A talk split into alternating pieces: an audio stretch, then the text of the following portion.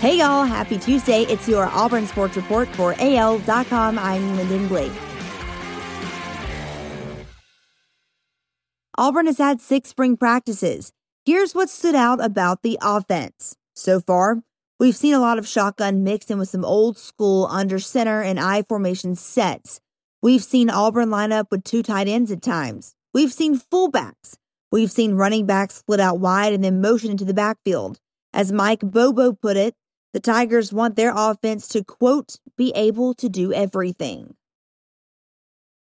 Time to kick it up on the pitch. Auburn soccer not only avenged its November loss to Alabama, but it secured one of Auburn's few wins over Alabama this year. Both the men's and women's tennis teams, the men's and women's golf teams, and now the soccer team have secured team wins or higher finishes over Alabama. A big congrats to Auburn Equestrian. The Tigers continued their streak of excellence when they won their third straight SEC championship Saturday.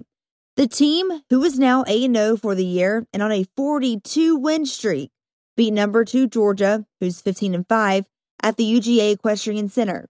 Coach Greg Williams said historically some of Auburn's closest meets have been against Georgia, a program that started at the same time as the Tigers. If Dallas hadn't landed Dan Quinn as its defensive coordinator this offseason, Cowboys coach Mike McCarthy would have been completely comfortable if Joe Whitt Jr. had ended up with the job. Coach said this about the former Auburn player Joe's coordinator ready, and frankly, Joe could have been the coordinator here very easily. I'm making that point just to let you know how much I think of him as a coach, so he definitely have a chance to really grow the secondary under Joe's leadership. That's your Auburn Sports Report for AL.com. Have a great day. I'm Lyndon Blake.